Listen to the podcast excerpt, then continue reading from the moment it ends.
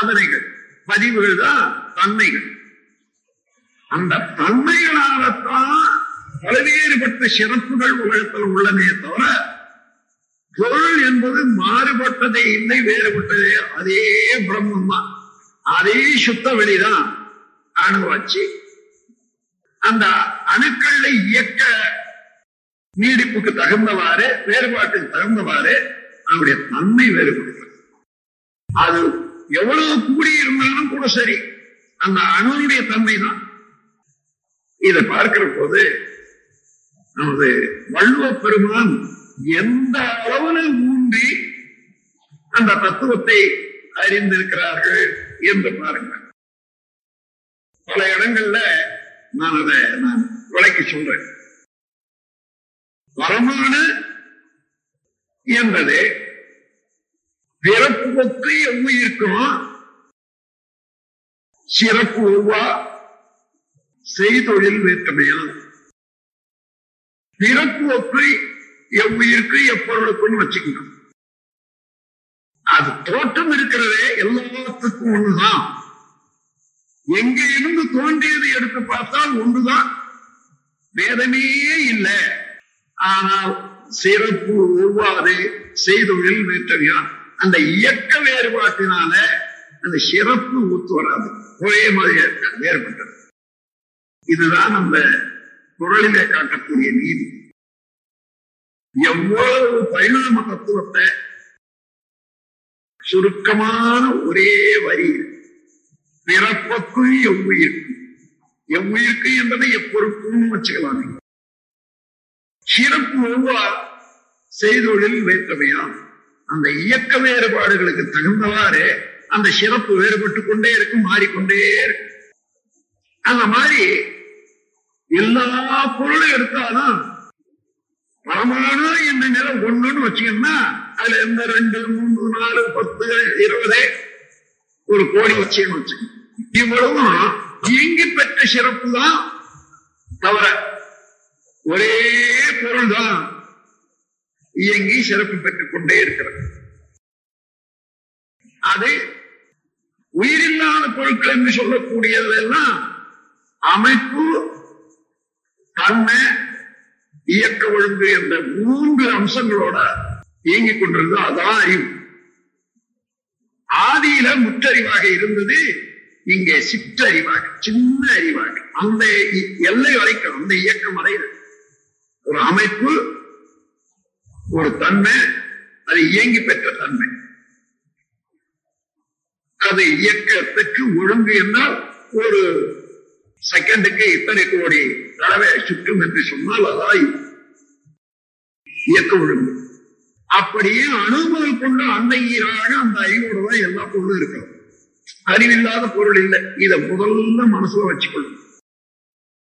அதன் பிறகு இது ஒன்றோடு ஒன்று கூடி ஒரு ஜீவனாகி அந்த ஜீவன்ல ஜீவகாந்த சக்தி ஏற்பட்டு அதே அறிவு அந்த ஜீவகாந்த சக்தியின் ஓட்டத்தினால அணுச்சிதவு ஏற்படும் போது ஷார்ட் சர்க்கியூட் மின்குறுக்கு ஏற்பட்டு உணர்தல் இன்பமா துன்பமாக உணர்ற நிலைக்கு வந்தா அது ஜீவன் உயிர்கள் சொல்லும் அந்த உயிர்லையும் பொருளை உணர்தல் இன்ப துன்ப அனுபவித்தல்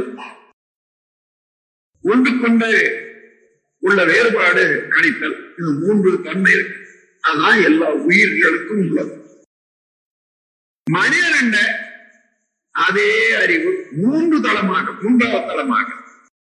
பேட்டர்ன் பிரிசிஷன் ரெகுலாரிட்டி என்ற அமைப்பு தன்மை இயக்க ஒழுங்கு இருக்குல்ல அதோட உணர்ச்சி நிலையும் இருக்கிறது. பொருள் உணர்தல் இன்ப அனுபவித்தல் வேறுபாட்டை கழித்தல் அதுவும் இருக்கிறது. இரண்டாவது தளமும் வந்தாச்சு. மூணாவது தளம் தான் இப்ப ஆறாவது அறிவு. அது என்ன? அறிவையே அறிந்து கொள்வது. மனமாக இயங்குவது அதுவேதான் மனமாக இயங்கியதெல்லாம் பதிவாக பெற்று உயிர் சக்தியில தன்மையாக இருப்பச்சு அது ஆங்கிலத்துல சப்கான்சியஸ் மைண்ட்னு சொல்லுவாங்க. இது அடிமனம்னு சொல்றோம். அதான் உயிர். இங்கே மனம் இங்கே உயிர். இங்கே மனம் இங்கே அறிவு.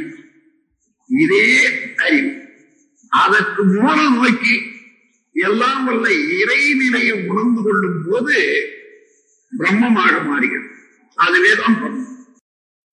ஐயப்படாது அகத்தது உணர்வானை தெய்வத்தோடு ஒப்பக்கொழல் கருத்தை எடுத்துக்கொள்ள சந்தேகமின்றி அகத்தது உணர்வானை அகம் என்றால் உயிர். உயிருட்பொருளாக உள்ள பிரம்மத்தை தெய்வ நிலை உணர்ந்து கொள்பவனை என்ன? அவனே தெய்வம் தான் அவனை தெய்வத்தோடு ஒப்புக்கொள்ளணும்னா தெய்வம் அறிந்தான் அது தெய்வம் அறிந்த போது இவனை அறிந்தான். இவனே அவனாக இருப்பதை கண்டுவிட்டான் என்றால் அவனே தெய்வம் தான் என்பதை ஒப்புக்கொள்ள வேண்டியதா இருக்கு. இப்ப பாருங்க நாம மனோ சக்தி என்றால் என்ன? இங்கே மனம் இங்கே முனை மனம் அங்கே அடிமனம் உயிர் அல்லது அறிவு.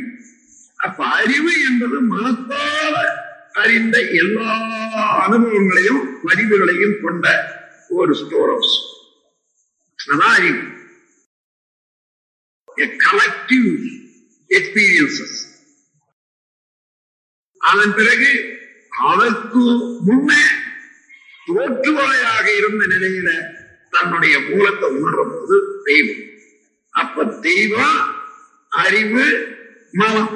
இந்த மூன்று நிலையிலே இயங்கிக் கொண்டு கொண்டு இருப்பது அறிவுதான் மனம்தான். எண்ணெய் கட்டியதுனால சிரித்து போச்சு மனம். குறுகி போச்சு வலுவிழந்து விட்டது இந்த உடல் வலையில தான் நான் என்று எண்ணிக்கொண்டிருப்பதனால இந்த கை கால் வலு வளைக்கணும்னா இதை செய்ய முடியும் அதை செய்ய முடியும் என்று எல்லை கட்டியாச்சு. இந்த உடலை கலந்து உயிருக்கு போனா இது இங்கேயோ இருந்து இத்தனை காலம் பரிணாமத்தால வந்திருக்கக்கூடிய அறிவை வைத்துக் கொண்டு அதிலேயே நுடுங்கி நுடுங்கி நின்றால் இந்த பிரபஞ்சத்தில் உள்ள எல்லா அணுக்களோடு தொடர்பு கொள்ளக்கூடிய ஆற்றல் அந்த அறிவுக்கு வந்துவிடும். இவன் என்ன வேண்டுமோ அதை பெறலாம். ஆனால் வேண்டியதே ஒன்றுமில்லை அவனுக்கு. அந்த இடம் வர்ற போது வேண்டியது ஒன்றுமில்லாத போது என்ன வேணுமானாலும் பெறலாம் அந்த இடத்துக்கு வந்தாச்சு. அந்த அறிவின் தன்மையை உணர்ற போது அதோடு ஒட்டி பிரபஞ்சத்தில் உள்ள எல்லா பரமாணுக்களும் உழைக்க ஒத்துழைக்க.